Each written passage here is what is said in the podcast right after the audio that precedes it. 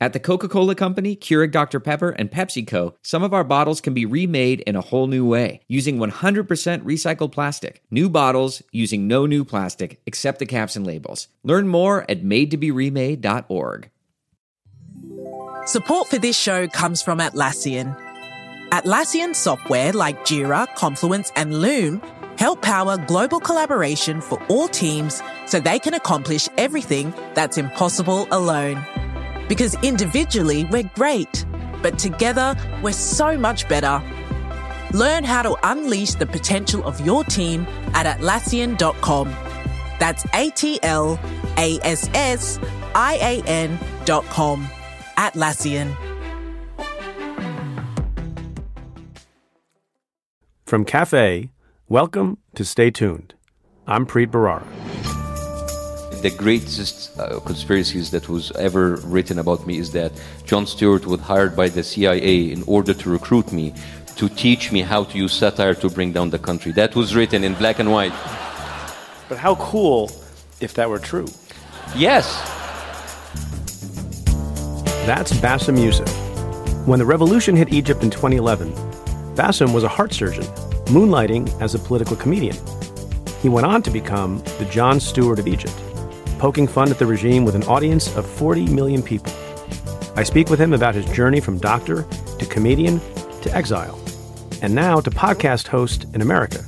We talked live on stage at the world famous Apollo Theater in New York City at the end of April.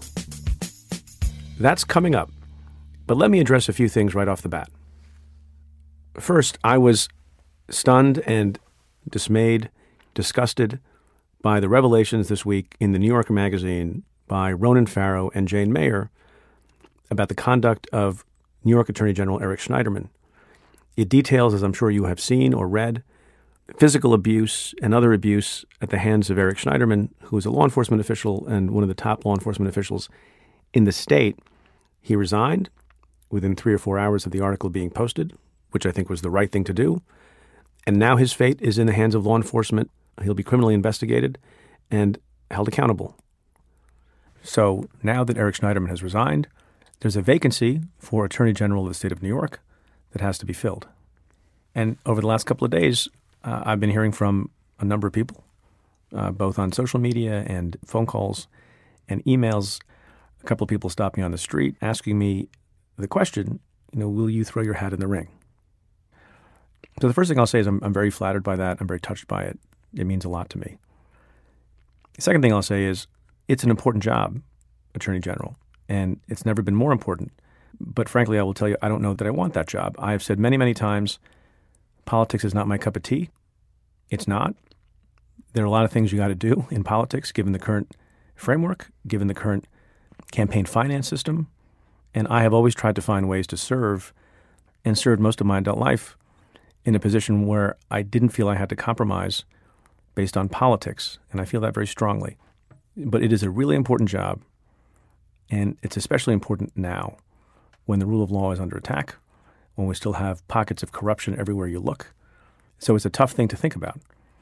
But in any event, the immediate question that I've been getting repeatedly is will I go through the process of being appointed to be the interim attorney general? Now, the law provides for the state legislature to make that pick.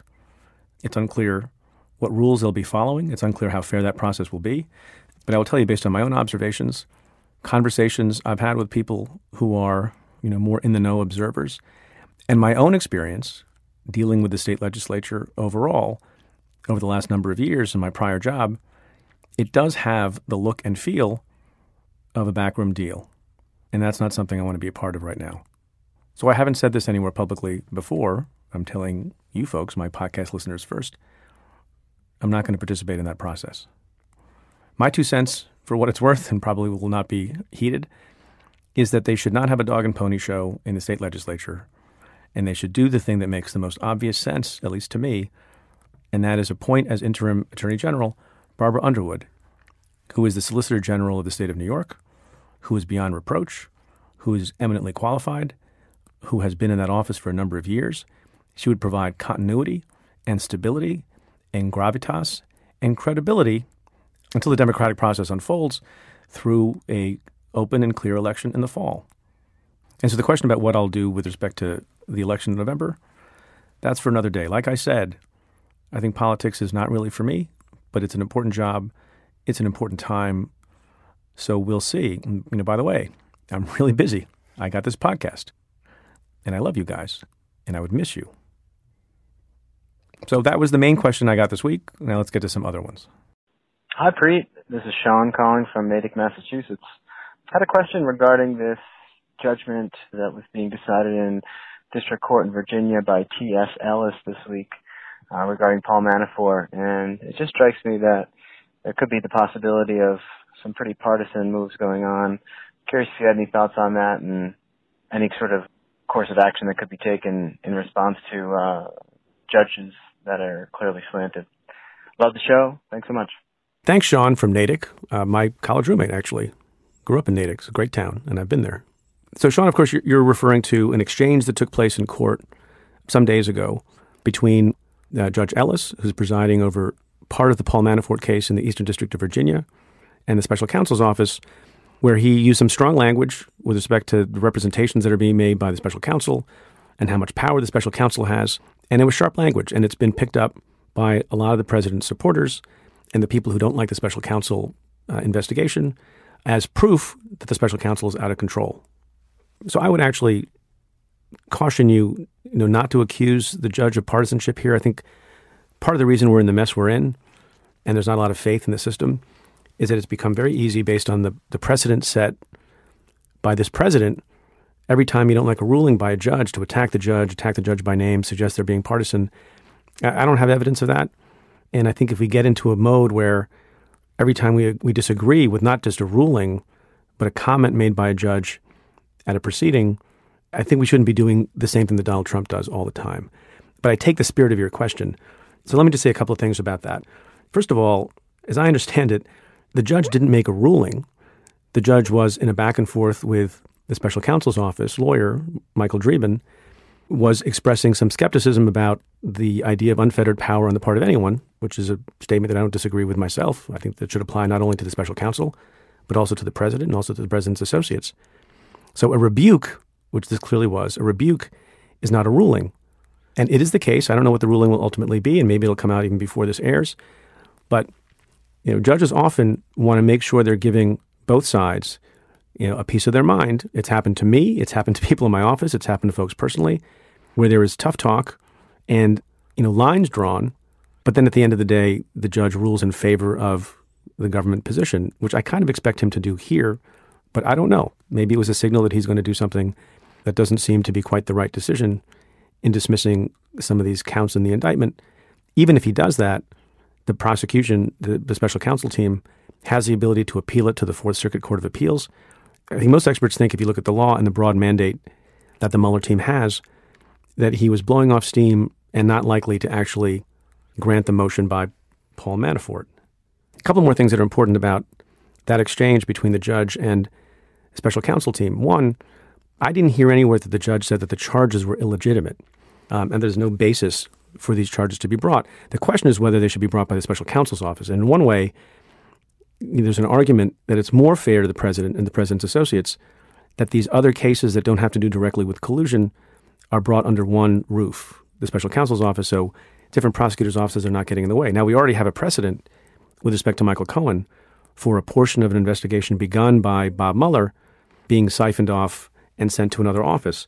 So at the end of the day, uh, even if there's a problem with the mandate that Mueller has with respect to the Manafort charges, I don't think Paul Manafort ever gets off the hook. And the second thing I will say, without without criticizing the judge, is if you look at the transcript, this judge, Judge Ellis, didn't seem to be deeply versed in some of the facts, including whether or not Rod Rosenstein was recused from the investigation. So there's this whole back and forth about whether or not Bob Mueller and his team are operating in unfettered fashion. And Michael Dreeben had to return the judge to the proper perspective, which is that it's, it's not an independent counsel, it's a special counsel.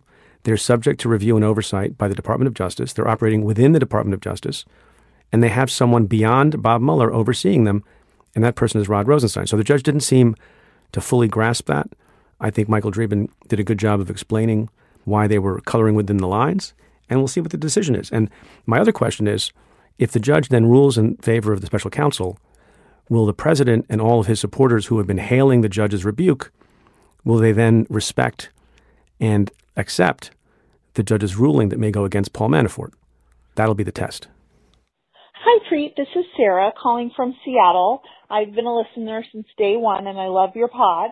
I was just wondering if you could chat a little bit about the Rudy Giuliani interview that happened on Sean Hannity's show, specifically um, about the suggestion that Donald Trump not only repaid the Stormy Daniels $130,000, but that he did so over the course of several payments. Um, it's been suggested by several people that that could be a crime of structuring. Could you talk about that for us? That would be great. Thanks so much. Love your show. Bye bye. Hi, Sarah. Thanks for your question. Taking the last part first, I don't think that structuring applies here. Structuring is usually something that prosecutors charge as a secondary charge, not a primary charge. When someone has tried to evade a reporting requirement, usually of ten thousand uh, dollars, you know, ten thousand dollar financial transaction, it triggers a financial reporting requirement. So sometimes people think if they make deposits of ninety eight hundred dollars repeatedly, that gets around that, and that is what people refer to as structuring. What you're describing here, and we don't have all the facts with respect to the flow of money, doesn't look like it was something like that. It looks like it was, if you believe the the current argument, which keeps changing, and the current description of the facts, which keeps changing, it's a recurring, you know, retainer payment, which I don't think implicates structuring, um, and certainly the dollar values don't look like they would implicate structuring. But I, you know, that's speculation on my part. With respect to Rudy Giuliani's performance generally, let me say let me say a couple of things. Rudy Giuliani, I think, had a great career as a United States attorney. He did it for six and a half years, not quite as long as I did, but he did it for a period of time. He tried cases personally, and whatever you think of him and his tactics, I think he was a, a sharp lawyer who brought a lot of important cases during his time as U.S. Attorney. He has not been the U.S. Attorney for almost three decades.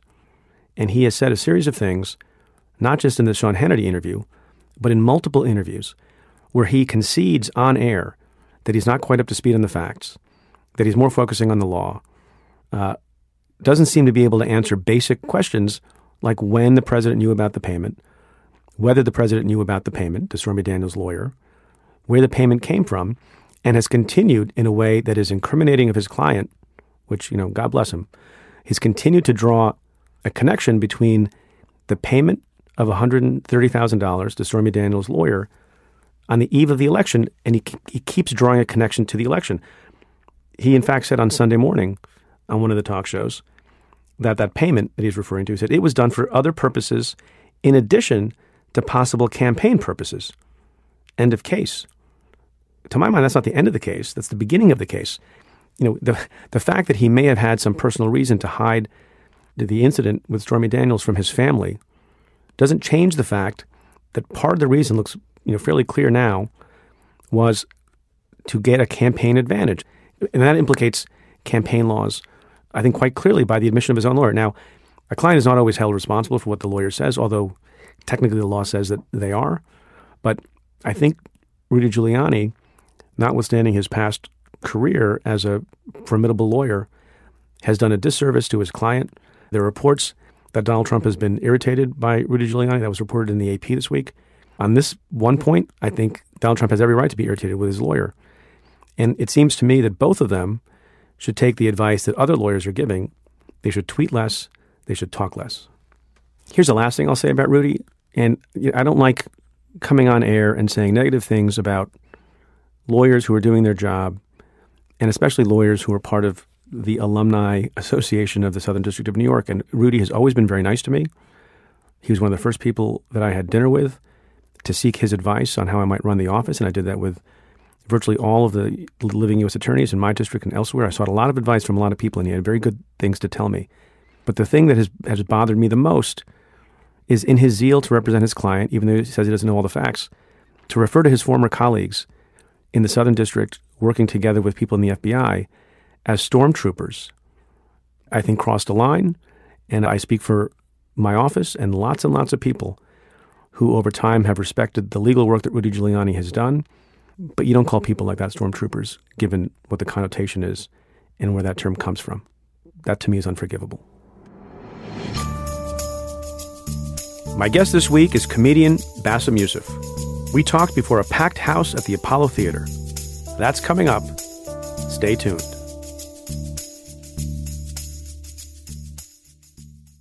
Stay tuned with Preet is supported by ZipRecruiter. Hiring? Every business needs great people and a better way to find them. Something better than posting your job online and just praying for the right people to see it. ZipRecruiter revolutionized hiring. Their technology finds great candidates for you. It learns what you're looking for, identifies people with the right experience, and invites them to apply to your job. Right now, my listeners can try it for free at ziprecruiter.com slash preet. That's ziprecruiter.com slash preet. Please welcome to the stage former U.S. Attorney for the Southern District of New York, the man behind Stay Tuned with Preet, Preet Bharara.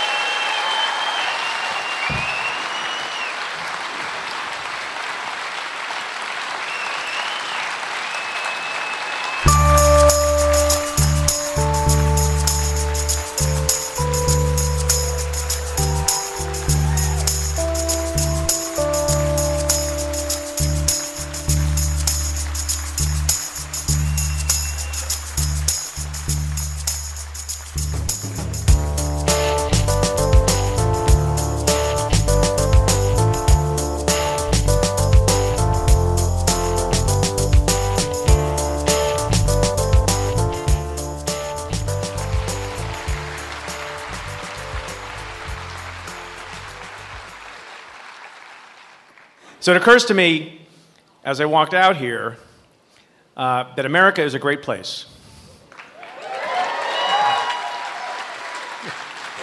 you guys are going to be a very easy audience, I can see.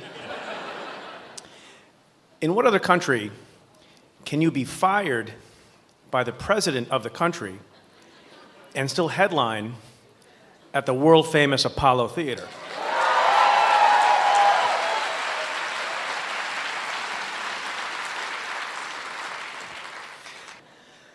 So, thanks for coming.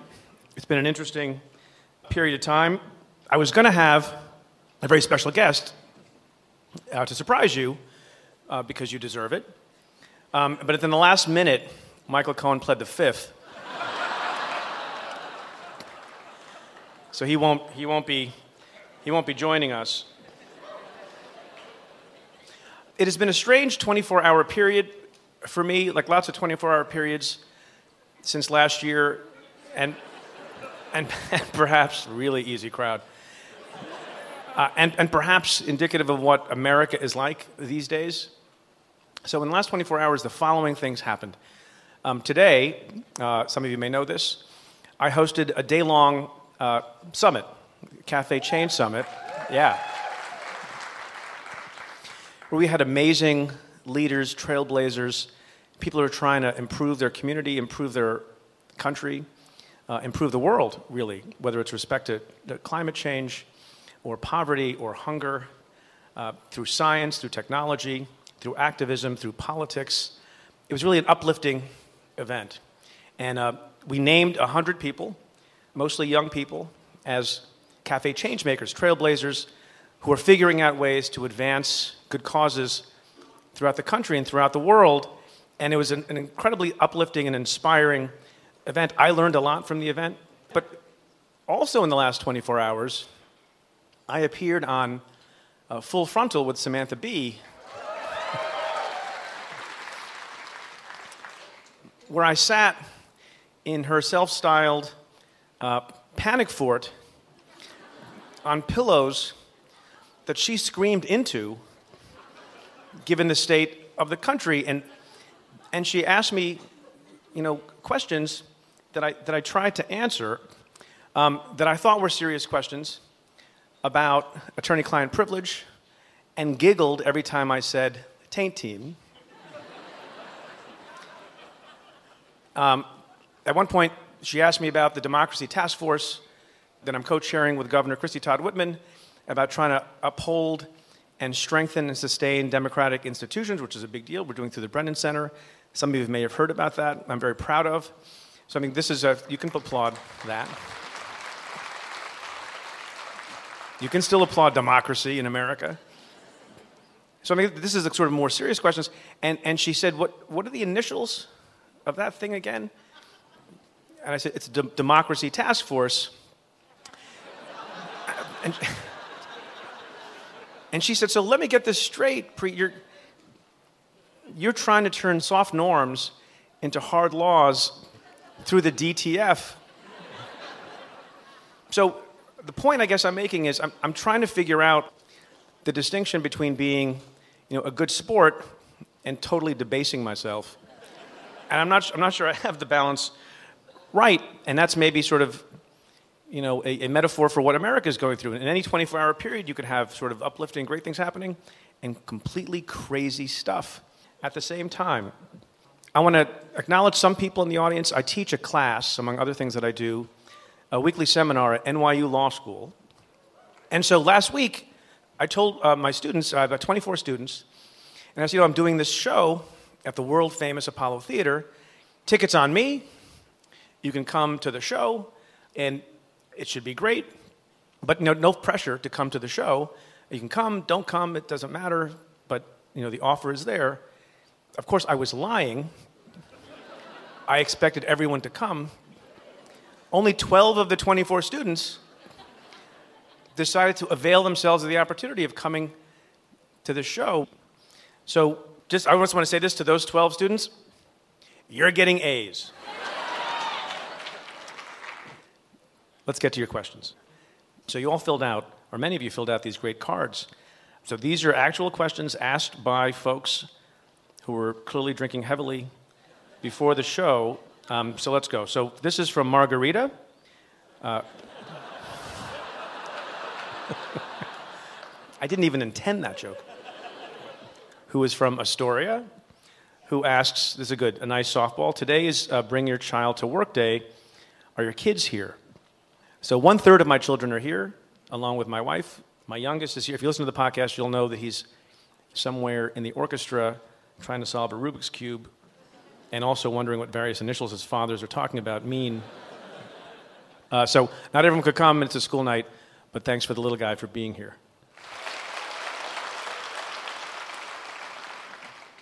Next question comes from Matthew from Nutley, New Jersey. Uh, what was your favorite moment working with President Obama. I would say my favorite moment of working with President Obama was that time he didn't call me. Oh, that would be all the moments.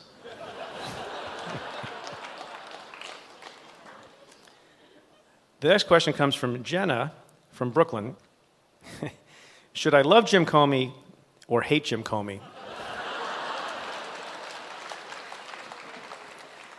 So, so believe it or not, this is the second time today I've gotten that question.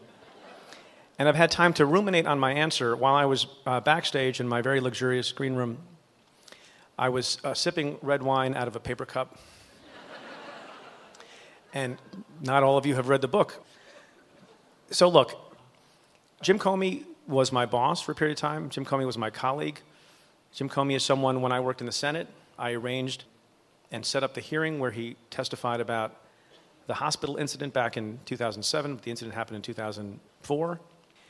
And so I had great respect for him, and I have a relationship with him that you know, should be disclosed, unlike Sean Hannity doesn't disclose his relationships. so, so take what I say with, you know, for what, what it's worth.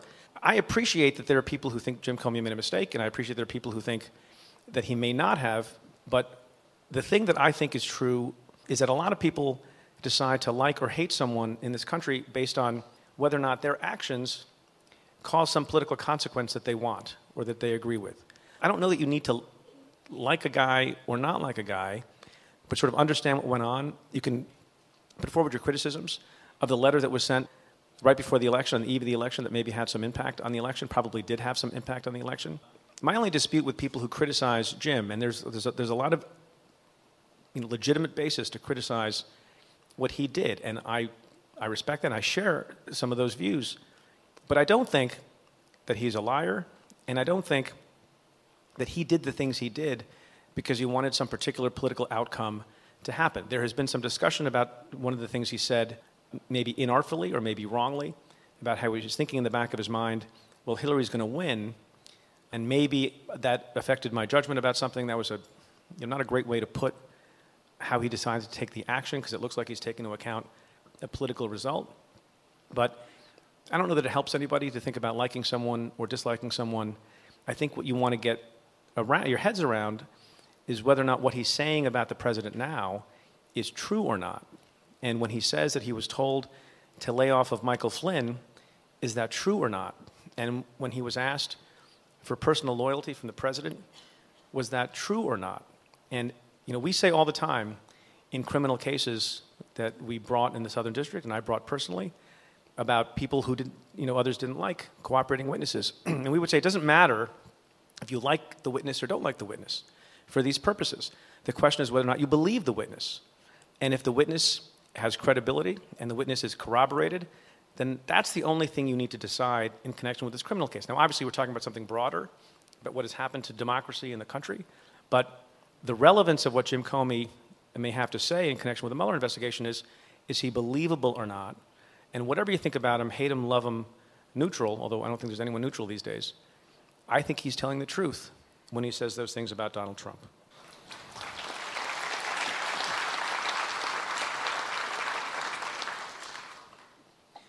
Uh, last question. Marcy from Brooklyn. question for Preet How do you support your family on a weekly podcast? Marcy, where, where are you? So it's a great question. What you do is, from time to time, you have a live podcast in a huge theater and you charge people money. And that helps but I appreciate your concern. Thanks for your questions, folks.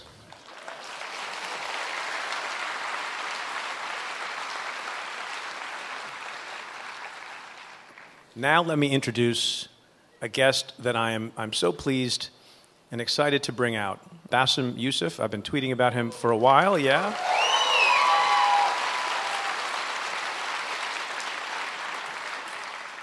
I don't know anyone who has more courage and more fortitude combined with humor and grace and intelligence than Bassem Youssef. He began as a cardiothoracic surgeon, not began, I guess at birth. He didn't have his med- medical degree, although I don't know, this guy might have, and, and quickly became almost overnight a sensation when he decided to mock and satirize the Egyptian leadership which landed him in a lot of trouble. And ultimately, what's good for us is it landed him in America, and we have the benefit of his wisdom and his performances. Ladies and gentlemen, Bassem Youssef.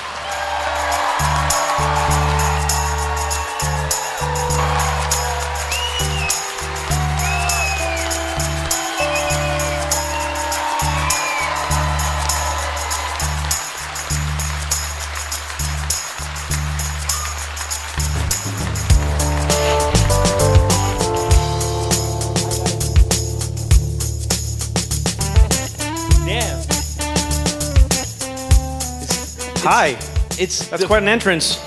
I, it's the Apollo. I mean, I'm sorry, your mom is The listening. world I can't- famous.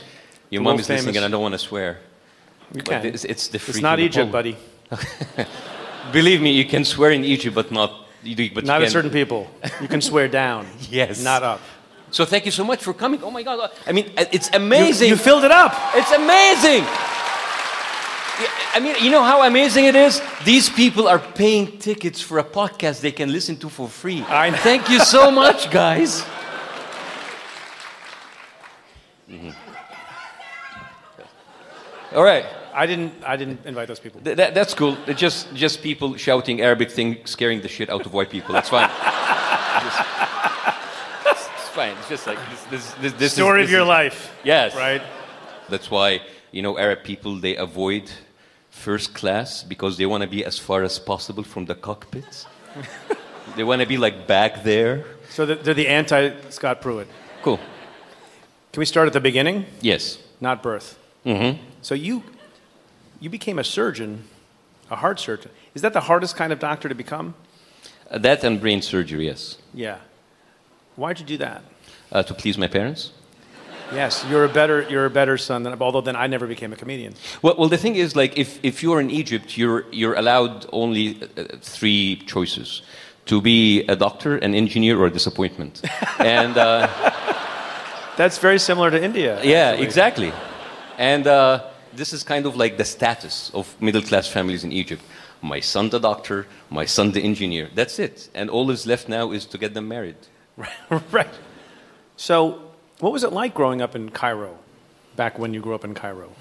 It- we were middle class, as I said, and, and we feel privileged according like to a country like Egypt, a developing country like Egypt. Uh, we went to good schools. I was a nerd. I went to the school, got high grades, went to do medicine. But even when I was doing medicine, I felt that there was something missing, missing because I didn't really like to be a doctor because all doctors have a God, God complex, they're assholes, and I didn't want to be associated with them. And, uh, and, and then I always wanted to have my own social life outside of medicine. So I always played sports and had hobbies, hobbies that don't really go with being a doctor. What kind of hobby does not go with being a doctor? Dancing. Dancing. Yeah, I did salsa for uh, t- 10 years and then I did tango for another, like, a considerable amount of my time. I did salsa and tango, yes. Okay. I mean, uh, that's great. Yes. Was there- was there- was there a lot as of matter fact, as I was a resident in heart surgery, I had the biggest salsa class in Egypt.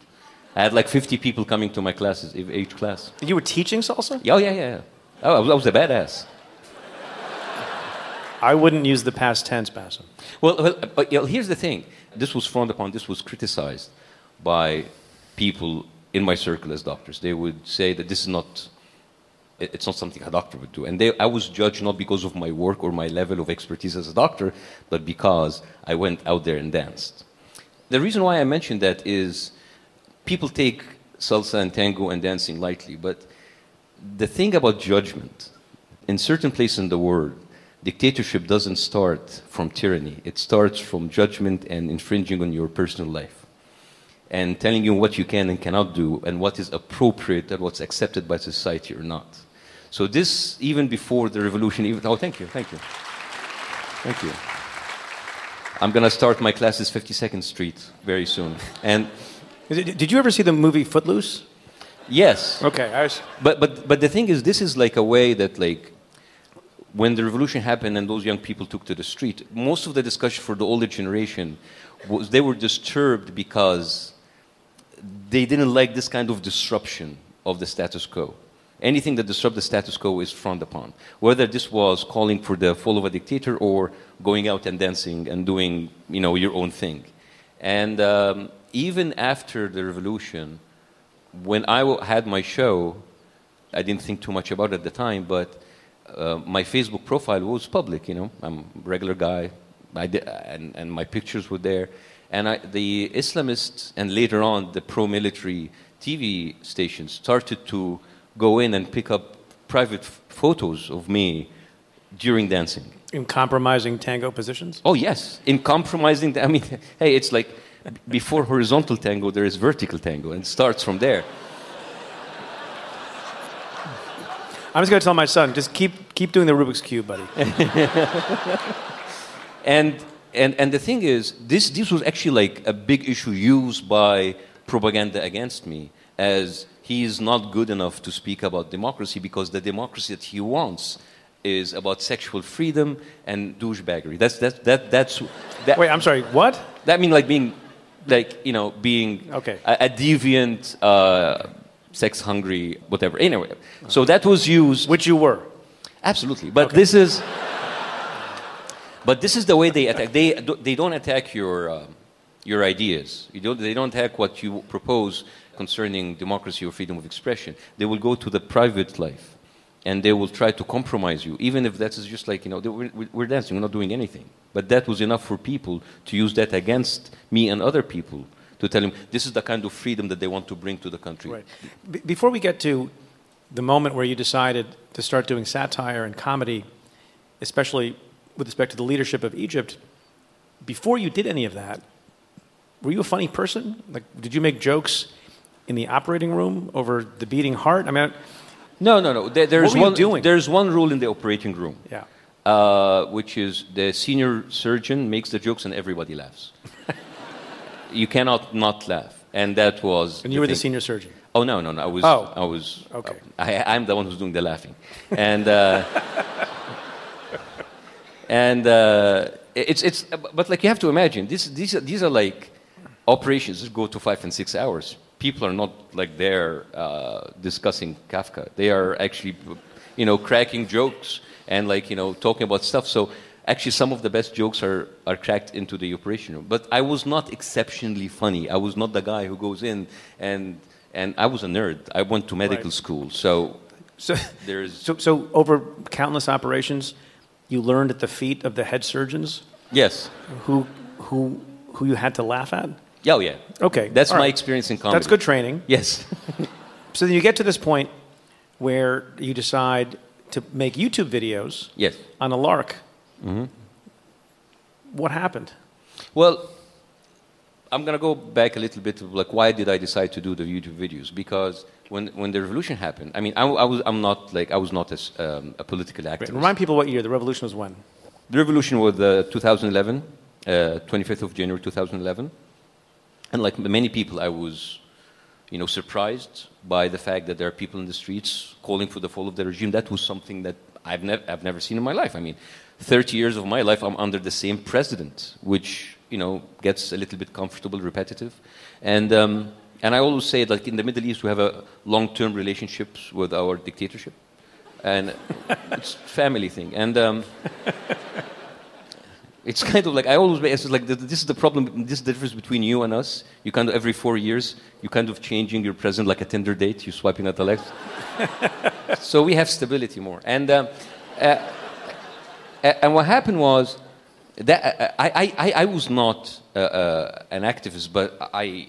I, I was like many people, like fed up with the same president, and, and there was like news about him giving the president to his son, and so I went there. I didn't try to uh, protest or uh, throw rocks. I just went there as a doctor, trying to treat people in the square. And there's one night where I kind of like I wanted to do a more active role. So there was like a kind of like a line of um, uh, of a confrontation between the people in the square and the thugs that were. Uh, pushed by the government in order to get them out of the square, and they were like throwing rocks at each other. And I wanted to be active, and I, I said like, you know, I'm, I'm, I'm, I'm gonna just collect my courage and I'm gonna get a rock and I'm gonna throw it to the other side. And then I got it and then I threw it and it slipped and it hit one on the back from our side. And, and thank God I was wearing a white coat, so that gave me protection. So I just turned around and just like went back to fixing wounds instead of causing them. And, and, and that was the 18 days. I mean, the 18 days, I mean, we were happy. We celebrated the removal of the, uh, of the dictator, Hosni Mubarak, at that time. And dur- during the six weeks after the revolution, I was, uh, people started to collect the videos of the Egyptian media. And I remember, like, I was in the streets, in the square, seeing a certain reality going back, faced by a different reality on television. That was a reality that was totally made up. I mean, if you talk about fake news, I mean, we've got it. And um, I said, like, this is th- this. Somebody needs to remind people of what was the media doing while they were in the streets. So I started to collect and edit the videos and did these videos in my laundry room. And I just released them. I said, like, you know, maybe 10,000 people will watch them. Right. And how many people watched? Like in five weeks, actually six, seven weeks, there were like five million people watching. Five million is like how much your cat gets, but at that time, five million was a big, big number back in Egypt. And suddenly, every single TV network started to contact me to start a show on, the, uh, on a TV. And, and at that time, I was already accepted in a pediatric heart surgery fellowship in Cleveland. And I was waiting for, for my H1 visa. And I know under Trump that will be a distant memory, the H1 visa. but uh, I, I was waiting for the H1 visa to come. And, then, and when it arrived, it arrived the same day where I was having the contract that will give me a one year contract to do a TV show. They came on the same day and I had to make a choice. Should I continue like healing people's hearts or should I choose money? And I chose money. And and uh, I did. You were destined for America. Yes, and and then there's the issue of my mom. She, she's not gonna, she's going to be deprived of saying like my son the doctor. So we made a deal. She she was happy that I would stay, and she said, but like if you're going to stay, you have to continue doing a doc- being a doctor. So I continued doing my shifts, and So you, were uh, mo- you were moonlighting, I, I was moonlighting. doing another show. Yes, Right. or moonlighting being a doctor. So, but like, I, I would attend the operations and I would give the lectures because at that time I was an attendant surgeon, And uh, it was difficult actually to try to explain thoracic injuries in the ER while people are laughing from last night's show. And uh, it was difficult, but I continued doing that for a year and a half, and then I chose to continue with entertainment. So that show became a runaway success. Yes. Ultimately, your viewership per episode was what? Uh, in the second season, 30 million. In the last final season, it was 40 million. 40 million. Yeah, 40 million. What does that tell you about what people in Egypt and other Arab countries were hungering for? That 40 million people were tuning in to watch this former doctor make fun of the regime.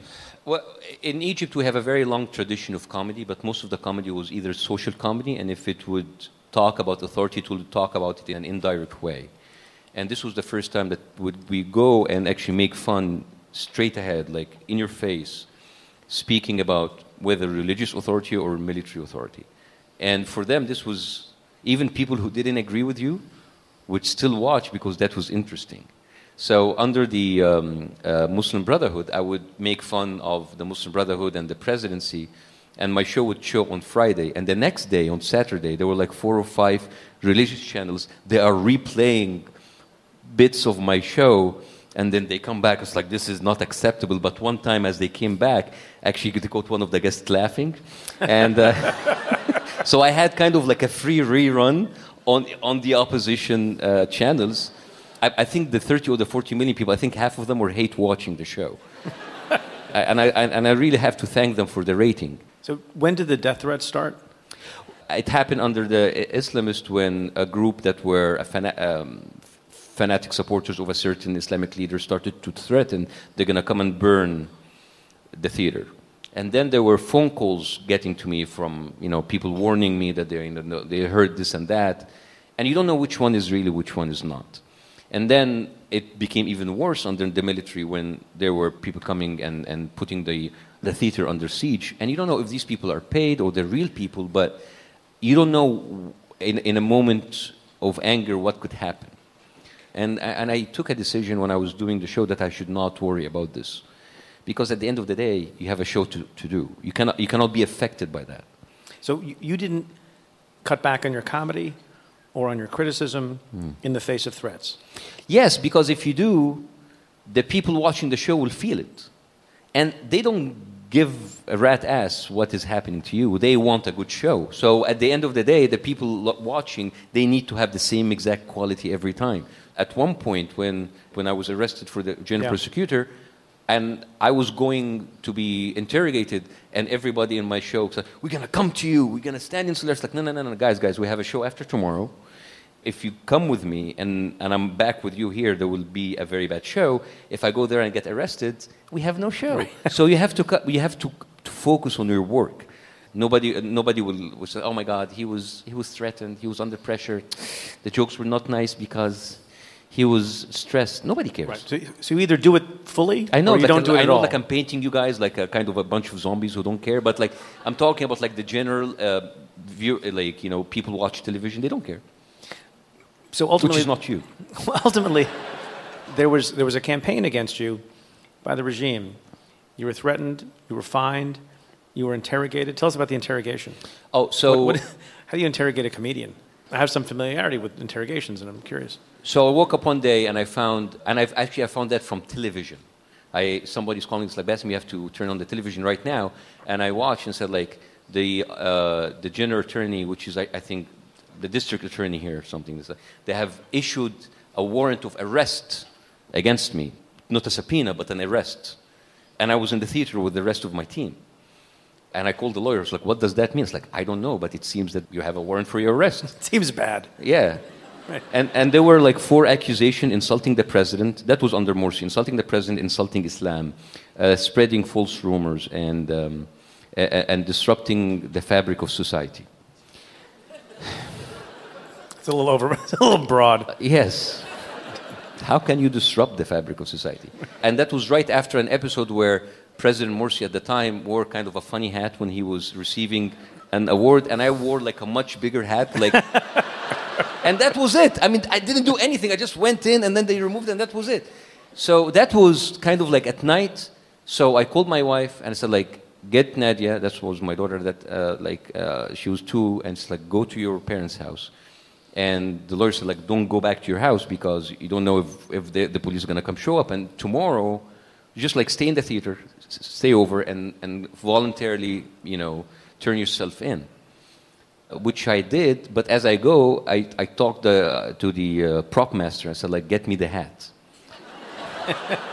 so we, we went with we went with three different cars and a pickup truck, especially for the hat.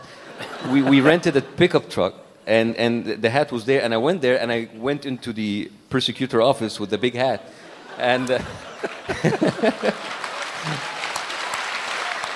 and and then you, you go, and, and then the funny thing is, as I go into the, the office, the police officers who were there started to take selfies with me.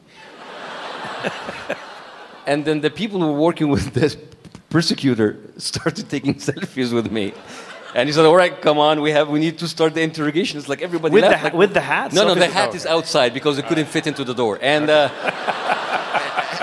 and, and then the the uh, so uh, I say this, I tell this uh, this story a lot. I uh, the guy said like, all right, so we having four accusations. With these accu- accusations, there is a certain episode that is involved, and we have the episodes on on DVDs, and we're gonna play these on this computer over there.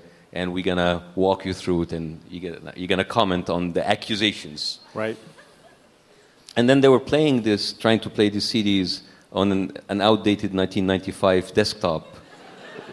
And they cannot for 15, 20 minutes, and I, I'm, I was getting bored. So I stood up trying to help them playing the evidence against me. and You're good at computers too? No, but like I was, I was starting to ask them, do you have media player? Do you have like,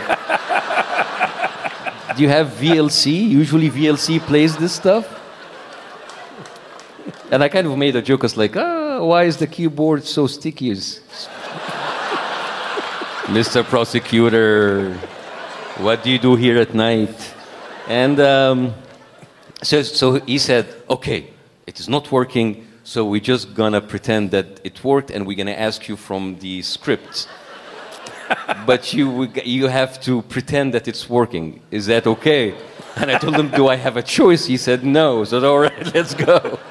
And he started to ask me, like, he would ask me about this, the certain joke. What did you mean when you said this and this about the president? So, of course, I'm playing stupid. I didn't mean anything. So he started to uh, tell me, and why is this funny? It's like, I don't know. You have to ask the people. It's like, but people are laughing in the theaters. Like, well, you need to ask them why they're laughing. And the thing is, to be questioned about your jokes is the most demoralizing thing can ever happen to you. And then after six hours, I was like let on bail, 15,000 pounds at that time. And I went home, and actually I went to the theater, and and we the, the whole thing about me going to that, I started my episode recreating that image going in to the stage, and that was a big moment because it just like it was obvious that the regime at that time embarrassed itself trying to go after a joker. So, so you had to deal with propaganda against you Yes, because they were trying to discredit you. yes. What was, what was one of the craziest propaganda theories against you? So when I, when I brought Jon Stewart on the show, of course, he's bringing this Jew, you know, on the show, which is like a hidden message. Uh, you know, is like, and, and but the, the greatest uh, conspiracies that was ever written about me is that Jon Stewart was hired by the CIA in order to recruit me to teach me how to use satire to bring down the country. That was written in black and white. On, this was written in black and white in one of a, a, a big newspaper, and that was under the Muslim Brotherhood, but it was written by a pro-military author who repeated the same conspiracy under the military. But how cool if that were true? Yes. Maybe this is why we don't see Jon Stewart right now. He grew that beard. as a whole Yes. thing. So then ultimately, it came to an end. It kind of ended a few times. Well, they, the ultimate end when you left, yes, they fined you. yes, How much was the fine? a hundred million pounds, and that that was an arbitration case between me and the channel that actually canceled the show. Who was your lawyer? Michael Cohen? I mean, I wish that he would give me the same services that uh, that Trump had with him, but that was a totally political decision because you see, the new regime uh, kind of learned from their pre- predecessor. They're not going to go and interrogate me for the jokes. They have to ha- find a proxy, Right. someone else to go in. It's like, oh, it's, it's a financial dispute. The regime have no problem with Bassem, but it's a financial dispute. And, but that can use that in order to even put me in a no-flight list or put me in jail. So the, uh, the verdict came out 11th of November, 12 noon, and the lawyer called me and said, like, I have already booked uh, a plane for you.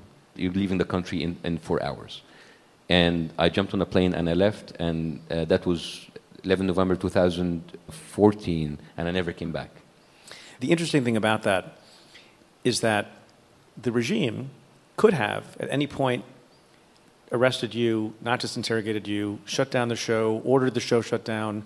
There's all sorts of things they could have done in that authoritarian environment, but they didn't. As you say, they had to choose a proxy. So, on the one hand, they didn't want to take the strong step against you, but they wanted still you to go away. What were they afraid of? It's appearances. They need to maintain their appearances in front of the Western world. So we have a parliament. Everybody knows that this parliament doesn't do anything, but it's the appearance of the parliament. So they're not coming after me like heads on because of appearances. So when they ask uh, Sisi, uh, "Did you stop him?" No, it's we didn't have anything. they still to want to with it." deny it, right? But I think that comes as a surprise to a lot of people who think, well, if it's an authoritarian regime, they do what they want. They like to exert power. They like to flex their muscles.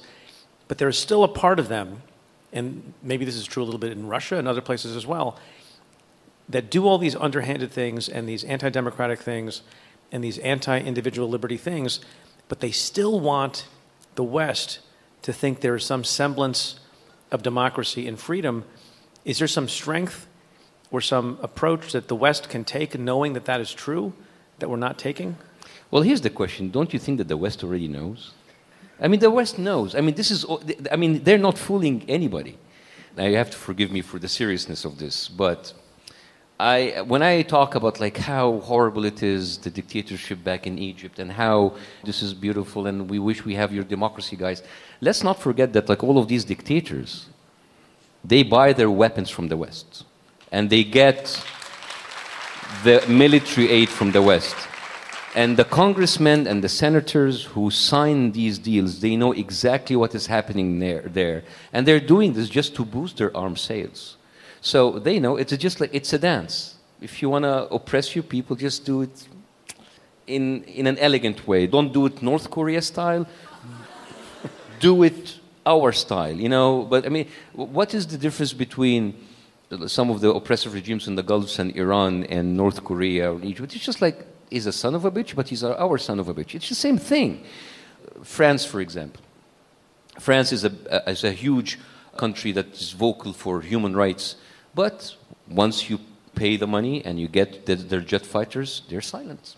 You know, same thing with Britain, same thing with Germany, same thing with the United States. They just don't want it to be too much on the surface, too much apparent. We're gonna give you the aid, we're gonna give you the weapons, but just don't make us look bad in front of our constituents who don't really care. The constituents care more about like the health care and tax cuts and other things. They don't, they don't care about it. They just like, don't make too much noise as you are stifling people's voices. So it's a dance at the end of the day, and everybody's in it.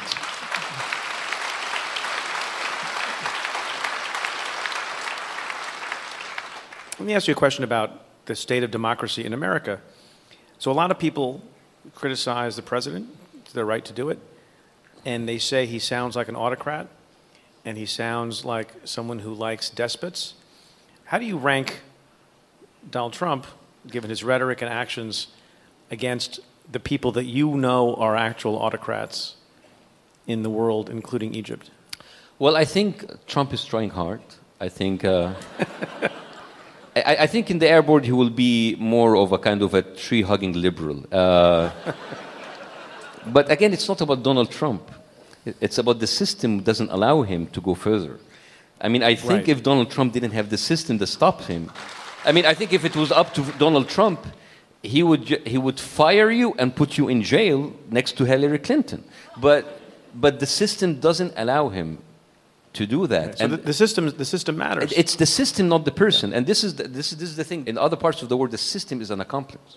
But here, it's supposed to work as a safeguard.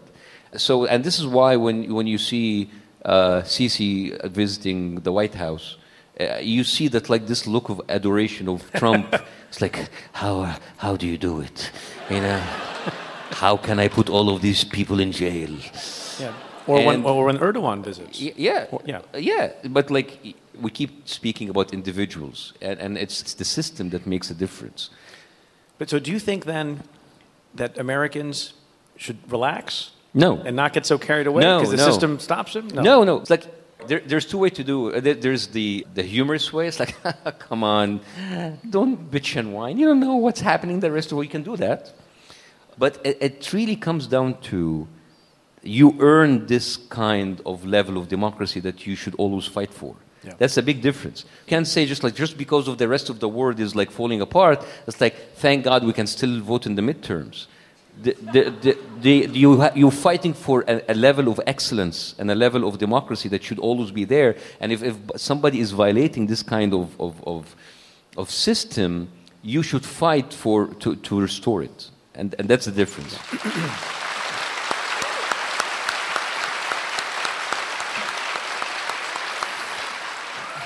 Having said that, I still can't believe that the Democrats.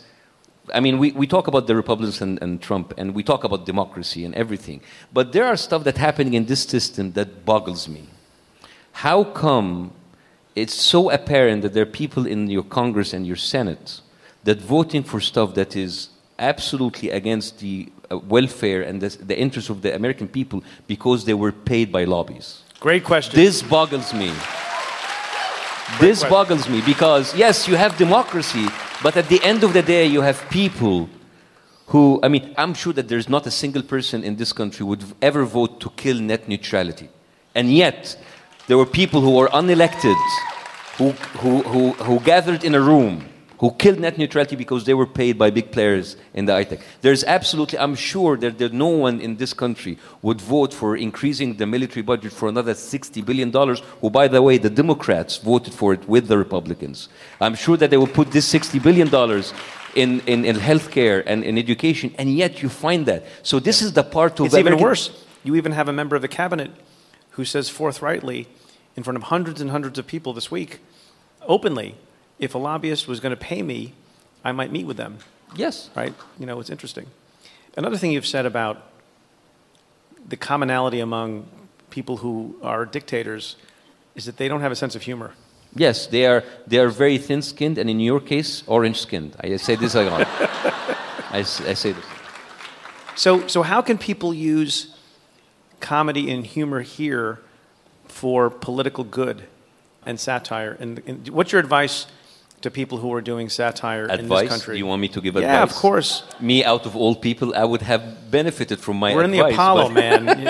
You- you- Well, here's the thing. I mean, there's no advice needed because we've seen that under Bush. The, the, the people who did comedy and satire did the same with Bush. They're doing the same with Trump. I don't really think that satire changes the political scene. It is people who change the political scene. As a matter of fact, some people who would watch the late night comedy shows might think that they have done their job, and when it comes to midterm, they don't go vote, and we're all screwed. And then the one who are laughing at the end are the other side. It, Comedy, I think, I think the biggest value for comedy is to bring more people to the table to discuss otherwise very dull topics like healthcare education or, or, or, or, or, or written affairs. So people will be more aware about these issues. Comedy in itself doesn't change the world. It is really up to the people to stand up. So last year when we have like the big women's march, 750,000 people took the streets in LA, and then two weeks later there were like regional uh, elections, only 12% showed up. It's like, you know, and, and that's why I was like, oh, come back and do the shows. Like, it doesn't help if you do not have the will to change things yourself. Someone said, like, you know, prayer don't change things, prayer change people, and people change things. Same with comedy. Yeah. But at the end of the day, it's the people who's going to do it, not you laughing and falling off your couch watching uh, Trevor Noah or, or Sam Bee or, or, John Oliver. It makes you more aware of what's happening, but it's really up to you to make the change.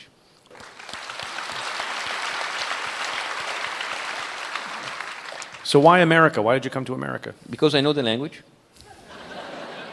And Could have gotten e- the and- and- you know, you know, and it's easier to get a green card here. Was. It at, at my time. Yeah. But now I have like a, a nine-month-old son, so it's, he's my anchor baby. So I'm not going anywhere, bitches.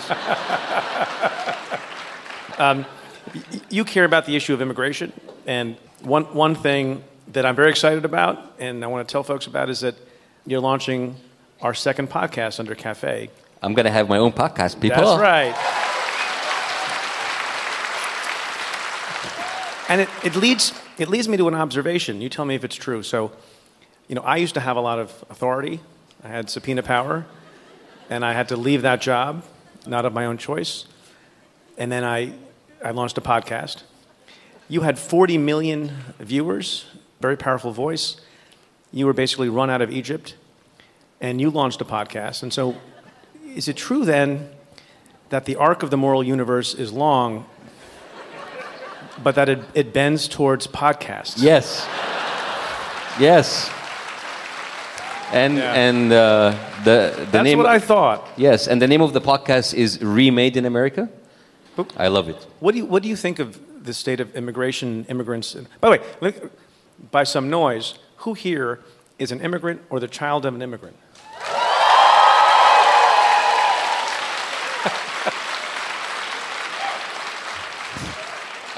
I always say, you know, like, I, I, can I say, how many Arabs are here? the FBI is coming.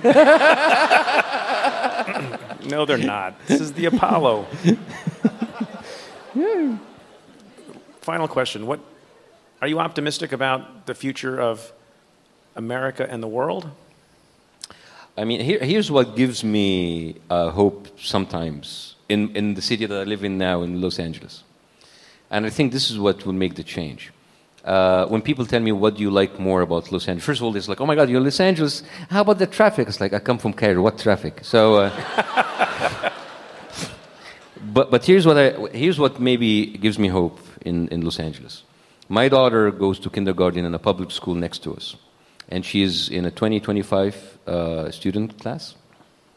And in that class, there are Koreans, Chinese, white people, Jewish people, black people, Indian people, all kind of spectrum. The human spectrum is there, like in a mix. Her, her best friend, her name is Chloe. Her mom is uh, a Jewish woman from Chicago, and her dad is a Catholic from Cote d'Ivoire. And you have her other best friend is Korean. And when you ask my daughter Nadia, uh, what does Chloe looks like? What does she look like? She doesn't tell her that like she's dark or she's brown. She she has like two little things on her hair. What does Sarah look like, which is the Korean? She's like she wears glasses. She, they do not see that differences. And, and, and this, this is one of, like, one of those moments that like, I made the right decision to come here. And maybe, and You know, we know when, when, you, when people say, I know it sounds very corny, when people say like children are the future, but maybe it is. When you see it in those classrooms, you see it in the wonderful uh, students of Parkland who are kind of like making veteran Congress people shitting their pants. And, and maybe this is where like there's hope for this. And, and we criticize democracy and the system in America, but what is good about the, of this, this country, it's dynamic. There's always a chance to change. And, I- and I hope it will change for the better. But I think it really comes down to the younger generation. Maybe this, this is the, the, the future. And maybe saying this, back in the Middle East, it sounds and it looks horrible and it looks disappointing, but there, the young people there, they are questioning everything. And this is the one thing that has changed after all of these years of destruction. They're questioning everything.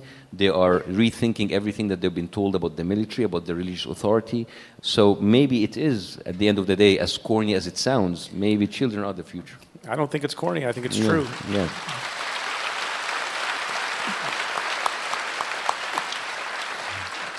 So that's, that's actually a great segue into my close of the show, where I always end by talking about something that struck me this week. And there has been a lot of sort of public policy discussion about how to treat teachers in this country, and there have been places where teachers have walked out because they're not getting paid enough money, they're not being given enough respect, they're not being treated in the way you would want to treat people who are going to lead and teach and uh, mentor the next generation that's going to do all these great things that we want for our country and for the world.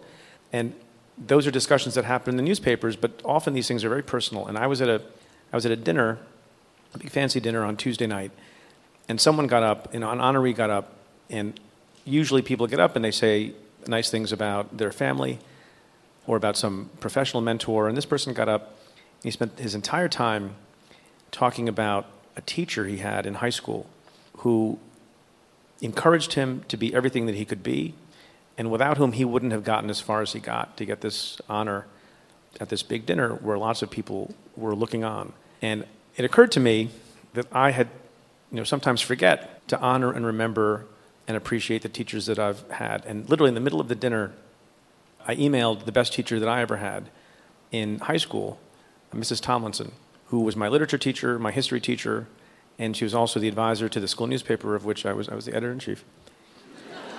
and and I hadn't, I hadn't spoken, okay, Mr. Cardiothoracic Surgeon. also does salsa. And I'm a stand up comic and had 40 million. Okay, you just settle down over there. Let me finish my nice little thing. And I just sent her an email, which I should do much more often, telling her that I appreciated her and inviting her to the summit we had today and inviting her to the Apollo tonight. She wasn't able to come. And you know, she was also the reason, uh, you know, the, the, first cause for me to do anything that in, in any way could be considered brave outside my family. She had, she was the best teacher in the school, and she'd been fired for reasons that didn't seem right to me. And I was a, you know, a skinny, pimply-faced 17-year-old high school senior, and I marched into the, marched, I waited outside, sort of trembling. There's no marching. And I, you know, I knocked, and I got admitted to the headmaster. It was a private school. We had a headmaster into his office, and I basically told him off and was summarily kicked, kicked out of his office. She was the first person who got me to think about a certain kind of courage that you can have, not just someone who taught me how to write a paragraph or how to report a story or how to think about history or how to read a great book of literature. And the best teachers are the ones who do that. And I don't think we honor them enough. I don't think we think about them enough. I don't think we pay them enough. And we should have more of that.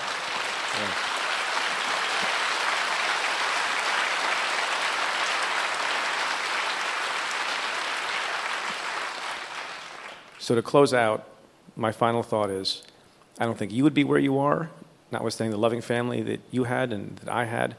We wouldn't be where we are either without the teachers we had. So, let's honor them and God bless the teachers. Thanks, everybody.